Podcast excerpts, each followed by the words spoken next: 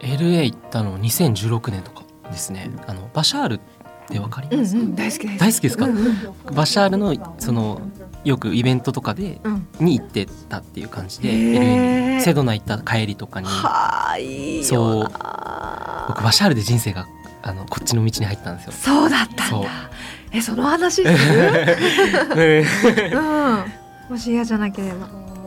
そうだからもうバシャールの人生英知を自分で実験したらそれを伝えるってことを10代の時に決めてへえ。え何歳の時に出会ったの？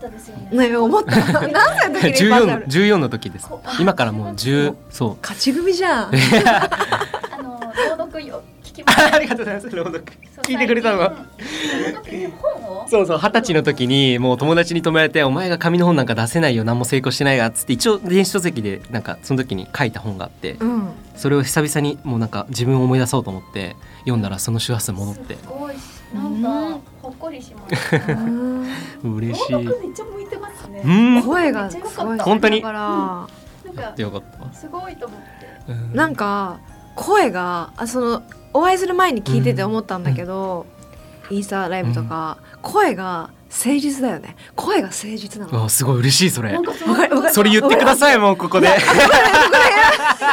その表現の仕方すごいこ多分私も声が誠実って超嬉しい。初めて言ったかもしれ何な何いなんか最高の褒め言葉その表現超褒め言葉ですねい。や本当にもうしかもシンガーからシンガーから。てか歌ってほしい な。いやそう嬉しい。本当に思思ったえ嬉しい。